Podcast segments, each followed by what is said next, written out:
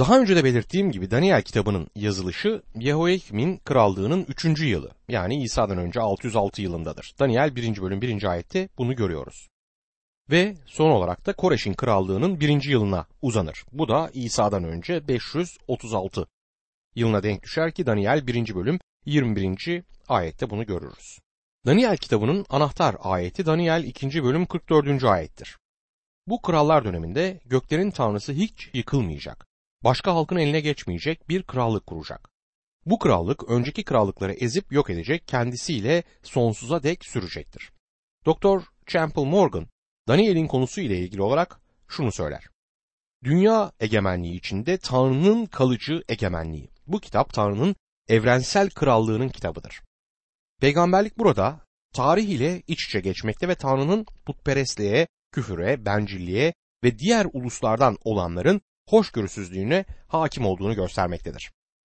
Dahası Daniel 12. bölüm 24. ayette diğer ulusların zamanı ile son zamanları İsrail ulusu için büyük sıkıntı döneminde bir araya getirmektedir. Bu yaklaşan kriz Mesih'in bin yıllık krallığını kurmasıyla sonuçlanmaktadır. Ama sen ey Daniel son gelinceye dek bu sözleri sakla, kitabı mühürle. Bilgileri artsın diye birçokları oraya buraya gidecek diyor Daniel 12. bölüm 4. ayette. Daniel kitabı ruhsal konulardan başka politik konularla da ilgilenmekte ve bugün dünyada etkili olan olayların sonuçlarını da göstermektedir. Dünya nasıl imana gelecek sorusunu değil, dünyayı kim yönetecek sorusunu yanıtlamaktadır. Daniel kitabı kutsal kitabın diğer bölümlerinde anlamada anahtar bir kitaptır. Rabbimiz Zeytinlik Dağı'ndaki vaazında yalnızca Daniel'den alıntı yapmıştır. Daniel kitabı olmadan vahiy kitabını anlamak olanaksızdır. Elçi Paulus'un günah adamı ile ilgili sözleri Daniel sayesinde anlaşılabilmektedir. Şimdi sizlere Daniel kitabının ana hatlarını aktarmaya çalışayım. İlk bölüme peygamberlik ışığıyla tarihsel gece ismini verebiliriz. Yahuda'nın gerileyişi, Yaruşilim'in düşüşü, Daniel'in Babil'e sürgüne gidişi, Tanrı'ya sadık kalmaktaki kararlılığı birinci bölümde anlatılır. İkinci bölümde ise Nebukadnezar'ın metal heykeli ile ilgili rüyası Daniel'in diğer ulusların zamanlarının dört krallığı ile ilgili yorumu buluruz. Üçüncü bölümde Nebukadnezar'ın evrensel putperestliği güçlendiren emrini altın heykele tapılmayan üç İbrani'nin ateşe atılmasını okuruz. Nebukadnezar'ın köküne kadar kesilmiş ağaçla ilgili rüyası, kralın sonraki çılgınlık dönemi ise dördüncü bölümü oluşturur. Beşinci bölümde Daniel'in Belşatsar Festivali'nde duvarda gördüğü yazıya dayanarak öngördüğü Babil'in düşüşü konu edilir. 6. bölümde medyum Darius'un kendisine tapınmalarını istemesi, Daniel'in gökteki Tanrı'ya dua etmesinden dolayı aslanlara atılması anlatılır. Tarihsel gecede peygamberliğin ışığı da görülecektir 7. bölümden itibaren. Daniel'in dört canavarla ilgili görümü diğer ulusların zamanlarının dört krallığı 7. bölümde anlatılırken Daniel'in koç, teke ve boynuzla ilgili görümü 8. bölümde anlatılır. 9. bölümde Daniel'in İsrail ulusu ile ilgili 70 hafta görümü vardır. 10, 11 ve 12. bölümlerde Daniel'in İsrail'in yakın geleceği ve sonu ile ilgili görümü, tarihsel küçük boynuz ve son günlerdeki boynuz anlatılır. 10. bölümde Daniel'in duası ile görüme hazırlanma göksel habercinin görümü konu edilir. 11. bölümde Pers ve Greklerle ilgili peygamberlik, tarihsel küçük boynuz, gelecekteki küçük boynuz anlatılırken 12. bölümde İsrail'in son günleriyle ilgili görümler, büyük sıkıntı, dirilenler, ödüller, son zamanlarla ilgili son sözler Daniel kitabında ana hatları oluşturmaktadır. Daniel 1. bölümde Yahudiye'nin gelişmesi ve Yaruşilim'in düşüşü konu edilir. Daniel'in Babil'e sürgüne gönderilişi ve Tanrı'ya içten bağlılığı yine Daniel 1. bölümün temel konusunu oluşturur. Daniel 1. bölüm 1. ayette Yahuda kralı Yehoyakim'in krallığının 3. yılında Babil kralı Nebukadnezar Yarışilim'in üzerine yürüyüp kenti kuşattı der. Yehoyakim Firavun Neko tarafından Yahuda tahtına oturtulmuştu. Bunun nedeni Firavun Yehoyakim'in kardeşi olan Yehoahaz'ı kral olarak istememişti. İlginç olan aynı doğrultuda olan bu iki kafadar yani Yahoyakim ve Yehoahaz Yoşiya'nın kardeşleriydi. Tanrı'ya bağlılığıyla tanınan Kral Yoşiya krallığının döneminde Yahudiye'de büyük bir uyanış yaşanmaktaydı. Bu olay 2. Krallar 23. bölüm 31 ila 37. ayetler arasında net bir şekilde açıklanır. Yehoyakim tahta çıkarılmadan önce ismi Eliakim'di. Daha sonra ismi Firavun Neko tarafından değiştirildi. İlk olarak Nebukadnezer Yehoyakim'in egemenliği döneminde Yeruşalim'e karşı gelerek şehri yakıp yıkmadan kendi himayesi altına aldı. Fakat halkın içerisinde binlerce üstün yetenekli olan akıllı kişiler seçilip tutuklanarak Babil'e götürüldü. İşte bu yetenekli akıllı kişiler arasında Daniel ve üç arkadaşı da bulunmaktaydı. Bu dönem yaklaşık İsa'dan önce 606 yılıydı. Yehoyakim ölünce yerine oğlu Yehoiakin tahta geçerek Nebukadnezar'a karşı ayaklandı. Nebukadnezar de bu tutum karşısında Yarışilim'i İsa'dan önce 598 yılında kuşattı. Yeruşalim birkaç kez kuşatılmış olmasına rağmen şehir harap edilmemişti. Fakat kral, kralın annesi ve Rabbin evinde bulunan bütün değerli altın kaplar ve tabii ki bunun yanı sıra büyük bir esir grubu da Babil'e götürüldü. Götürülen bu esir grubu içerisinde Hezekiel de vardı. 2. Krallar 24. bölüm 6 ila 16. ayetlerde bunu görürüz. Sonradan Yehoiakin'in amcası Zedekiya kral oldu ve tahta çıkartıldı. Fakat bu da diğerleri gibi Nabukadnezar'a karşı ayaklandı. Bu ayaklanma karşısında Nebukadnezar çileden çıkarak tapınakla birlikte Yarışilim'i yaktı ve şehri yerle bir etti.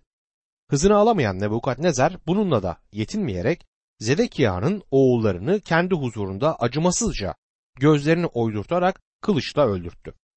Zedekiya'nın kendisini de esirlerin arasına yolladı. Bu olay yaklaşık İsa'dan önce 587 ya da 588 yıllarında oldu.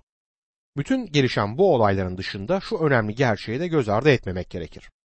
Eski Antlaşma bölümünde yer alan Yeremya'nın peygamberlik sözlerine bakacak olursanız Yeremya 25. bölüm 8 ila 13. ayetlerde her şey Yeremya'nın belirttiği gibi oldu.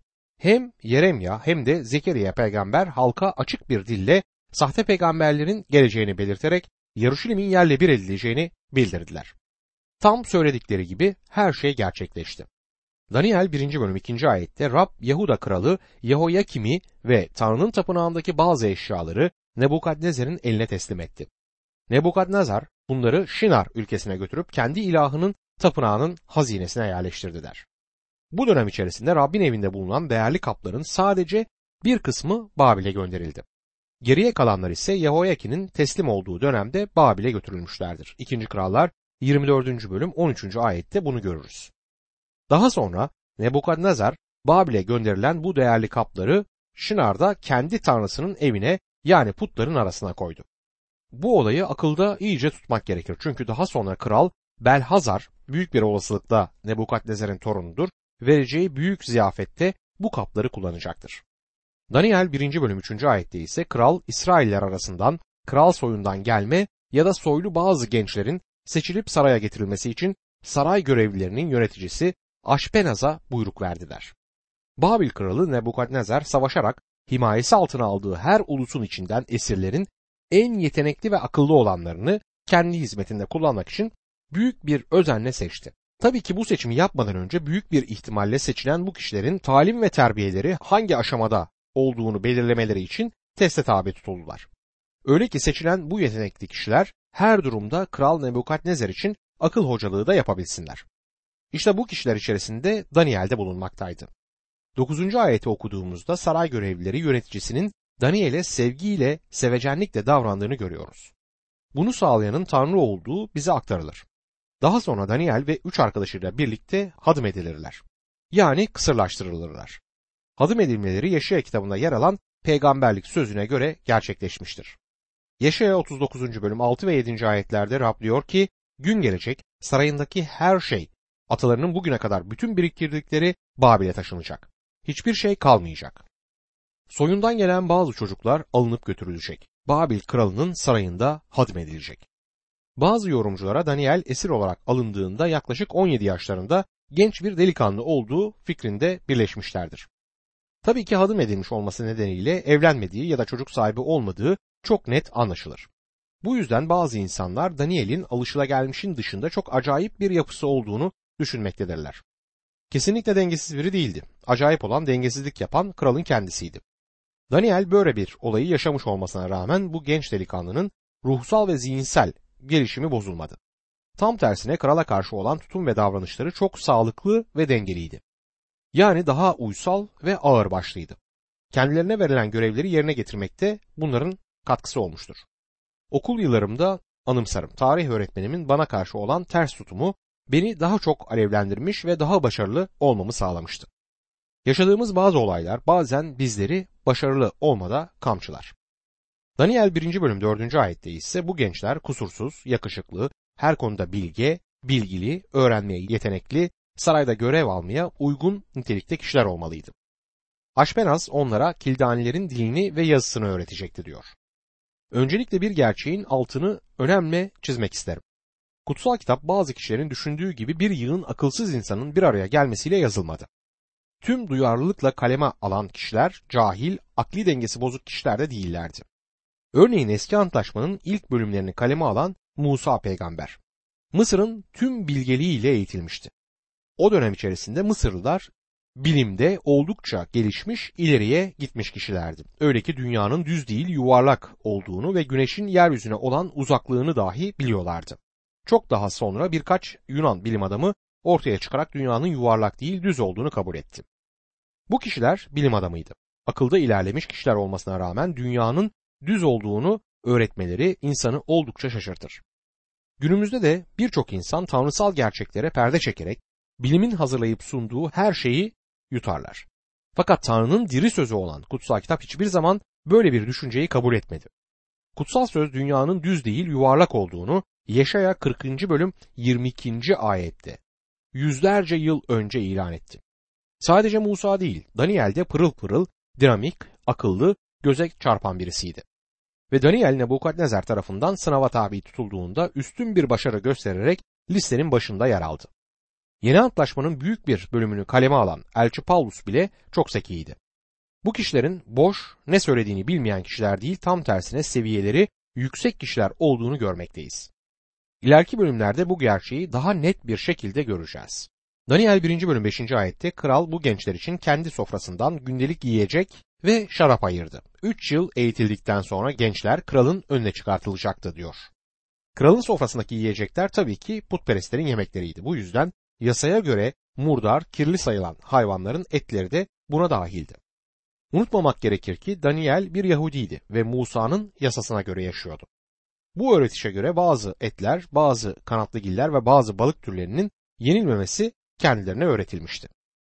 Daniel 1. bölüm 6 ve 7. ayetlerde seçilen gençler arasında Yahudalılardan Daniel, Hananya, Mişael ve Azarya da vardı.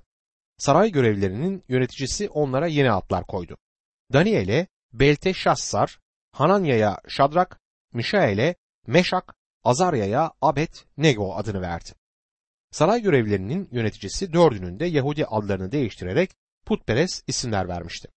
Daniel'e Baal'a tapınan anlamına gelen Belteşassar adını vermiştir. Baal bir puttur. Hananya'nın yeni ismi Şadrak. Mişael'in ise yeni adı Meşak ve Azarya'ya ise Abed Nego isimleri verilmiştir. Dikkat edin bunların tümü putlara verilen isimlerdi. Bu seçilen dört delikanlı çok akıllı ve yetenekliydi. Görülüyor ki Babil kralı grubun içerisinde en akıllı ve bedensel açıdan en iyi olanlarını istemişti. Bu dört delikanlı Tanrı'nın saflarında yer almaları için birer birer seçilmişlerdi.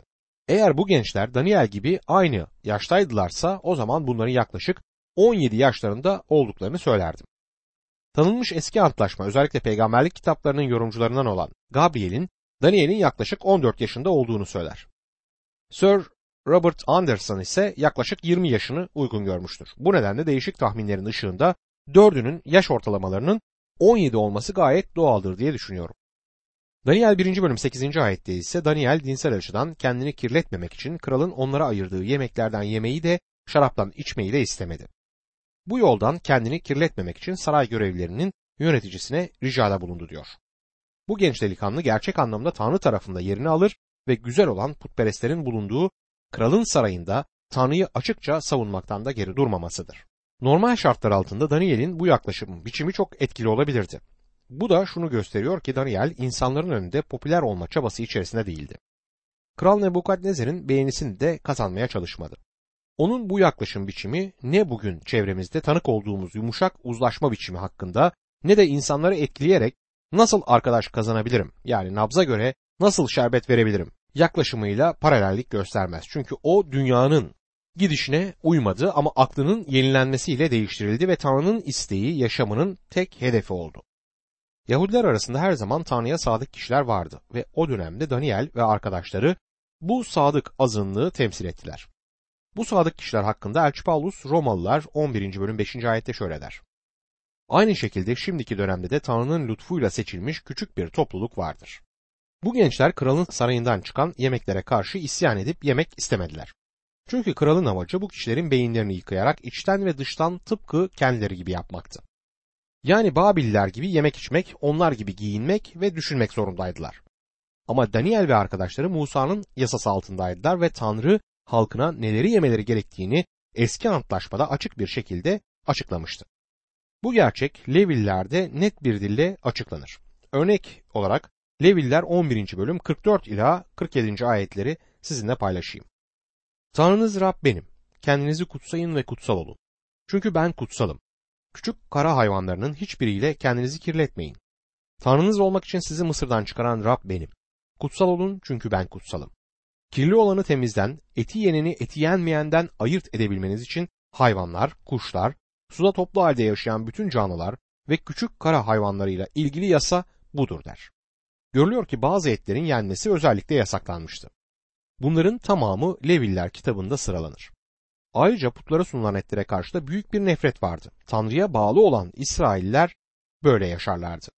Belki de Daniel ve üç İbrani genci Nasıra şehrindendi ve sayılara göre burada şarap da yasaktı. Sayılar 6. bölüm 3. ayette şaraptan ya da herhangi bir içkiden kaçınacak, şaraptan ya da başka içkilerden yapılmış sirke içmeyecek, üzüm suyu da içmeyecek, yaş ya da kuru üzüm yemeyecekler. Bu genç delikanlılar Yaşayan'ın kaleme aldığı emre itaat ediyorlardı. Yaşaya 52. bölüm 11. ayette şöyle diyor. Çekilin, çekilin, ortadan çıkın, murdara dokunmayın, oradan çıkıp temizlenin. Ey Rabbe, tapınma araçlarını taşıyan sizler. Ama bugünkü imanlara yönelik yemek konusunda bir takım kurallar yoktur. Bu gerçeği de Elçi Paulus Korintlere yazdığı mektupta 1. Korintliler 10. bölüm 25, 26 ve 27. ayetlerde şöyle dile getirir. Kasaplar çarşısında satılan her eti vicdan sorunu yapmadan sorgusuz sualsiz yiyin. Çünkü yeryüzü ve içindeki her şey Rabbindir. İman etmemiş biri sizi yemeğe çağırır, siz de gitmek isterseniz önünüze konulan her şeyi vicdan sorunu yapmadan sorgusuz sualsiz yiyin der. 1. Korintiler mektubunun 8. bölümü 8. ayetinde şöyle devam eder. Yiyecek bizi Tanrı'ya yaklaştırmaz. Yemezsek bir kaybımız olmaz, yersek de bir kazancımız olmaz. Görülüyor ki bu delikanlılar hem Musa'nın yasasına hem de Tanrı'ya sıkı sıkıya bağlıydılar. Daniel 1. bölüm 9. ayette Tanrı saray görevlileri yöneticisinin Daniel'e sevgiyle, sevecenlikle davranmasını sağladı diyor. Görüyoruz ki Daniel şimdiden ayrıcalıklı, çok sevilen biri konumundadır. Elbette bu bir tesadüf değildi. Nasıl ki Yusuf Mısır topraklarındayken Tanrı yaşamında çalıştıysa aynı şekilde şimdi de Daniel'in yaşamında çalışıyordu. Daniel 1. bölüm 10. ayette adam Daniel'e yiyecek içecek payınızı ayıran Efendimiz kraldan korkarım dedi. Eğer yüzünüzü yaşıtınız olan öbür gençlerin yüzünden daha solgun görürse başımı tehlikeye sokmuş olursunuz. Harem ağalarının reisi Daniel ve arkadaşlarına yemek konusunda herhangi bir baskı uygulamadı. Ama böyle davranmakla kendisini çok zor bir duruma soktuğunu söylüyor. Yani iki arada bir derede kalmıştır. Daniel'i seviyordu ama ne yapmalıydı? Daniel 1. bölüm 11 ve 12. ayetler. Daniel saray görevlileri yöneticisinin Hananya, Mişael, Azarya ve kendisinin başına koyduğu gözeticiye gidip lütfen kullarınıza 10 gün olanak tanıyın dedi. Bu 10 gün içinde bize yemek için sebze, içmek için de su verilsin. Burada geçen sebzenin sadece sebze olduğunu sanmıyorum. Bence istenen yiyecek baklagiller olarak bildiğimiz nohut, mercimek ve fasulye gibi yiyeceklerdi. Yani Daniel'in söylemek istediği şuydu. Bizlere yiyeceğimizi verin ve birkaç gün içinde göreceksiniz ki bizler de bedenen diğerleri kadar iyi durumda olacağız. Daniel 1. bölüm 13. ayette sonra yüzlerimizi kralın yemeklerini yiyen öbür gençlerin yüzleriyle kıyaslayın ve kullarınıza gördüğünüze göre davranın diyor. Diğer bir deyişle birkaç gün süreyle bizleri deneyin. Göreceksiniz ki bizler de diğer arkadaşlar gibi iyi durumda olacağız. Melzar adında bu kahyayı Tanrı Daniel'e getirmişti ve Melzar da Tanrı'nın yardımıyla bu sınavı yapmaya hazırdı. Daniel'e getirilen yeme konusundaki teklifi Daniel'in reddetmesinin yüreğinden gelen bir karar olduğunu kutsal kitap bizlere söyler. Bu nedenle sizlere Hristiyanların yaşamları, yeme içmeleri ve bir takım küçük kuralları yerine getirmeleriyle ilgili küçük bir yorum yapmak isterim. Her zaman bu alanda kuralcı olma ve kesin soruşturulması gereken şüphe götüren şeyleri yasaklama eğilimi vardır. Yaşamını İsa Mesih'e teslim ettikten sonra küçük bir İncil çalışma grubuna katılan bir bayanı biliyorum. Çalışmaya katılan gruptaki diğer kişiler bu bayana yapılması ve yapılmaması gereken belirli kuralları birer birer anlatmışlar. Bu bayan bana dedi ki bana söylenenleri yerine getirdim ama hala dertli, mutsuz ve perişan durumdayım. Kilise tarihinde zaman zaman insanların yapması ve yapmaması gereken küçük kuralları yerine getirdikleri dönemleri görebiliyoruz.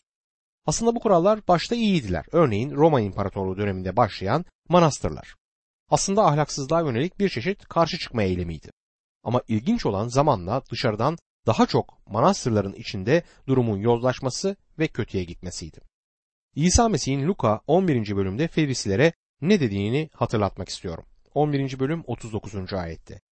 Rab ona şöyle dedi. Siz Ferisiler, bardağın ve tabağın dışını temizlersiniz ama içiniz açgözlülük ve kötülükle doludur. Başka bir deyişle bardağın dışını temizliyorsunuz ama içi kirlidir diyor. Tıpkı dıştan boyalı bir mezar duvarı gibi. Bu gerçek günümüzde ise şöyle açıklanır. Titus 3. bölüm 4 ila 6. ayetler. Ama kurtarıcımız Tanrı iyiliğini ve insana olan sevgisini açıkça göstererek bizi kurtardı. Bunu doğrulukla yaptığımız işlerden dolayı değil, kendi merhametiyle yeniden doğuş yıkamasıyla ve kurtarıcımız İsa Mesih aracılığıyla üzerimize bol bol döktüğü kutsal ruhun yenilemesiyle yaptı. Kutsal bir yaşamı yaşayabilmek için öncelikle Tanrı'nın sağladığı yeni yaşamı almamız gerekir. Yani yukarıdan, Tanrı'dan doğmamız gerekir. Daniel yürekten istedi. Her şey Daniel'in yüreğinde başladı. O bir kukla değildi. Onun da senin ve benim gibi bir yüreği vardı ve tüm düşünceleri yüreğinden geldi. Bu da bizler için güzel bir tecrübe olmalıdır. Bizler bu dünyada yer çekim gücüne bağlı tutsak kişileriz. Ve fırlayıp da bu dünyadan bir yere kaçamayız. Rab İsa Mesih dünyadayız ama dünyaya ait değiliz der. Ve Matta 6. bölümde ise şöyle devam eder. Matta 6. bölüm 24. ayet. Hiç kimse iki efendiye kulluk edemez. Ya birinden nefret edip öbürünü sever ya da birine bağlanıp öbürünü hor görür. Siz hem Tanrı'ya hem de paraya kulluk edemezsiniz. Demek istediğim Tanrı'ya hizmet etmek belirli birkaç kuralı yerine getirmek değil, yürekten gelen bir adanmışlıktır. İsa Mesih yaşam yolunu belirleyen şeylerin yüreğin dışında olduğunu söyler. Dışarıdan bedenlerimize soktuğumuz şeyler en önemli olanı değildir. Daniel, Tanrı'nın halkı İsrail'e verilen yasaya itaat etmeyi yürekten istedi. Bu onun aynı zamanda tanıklığıydı.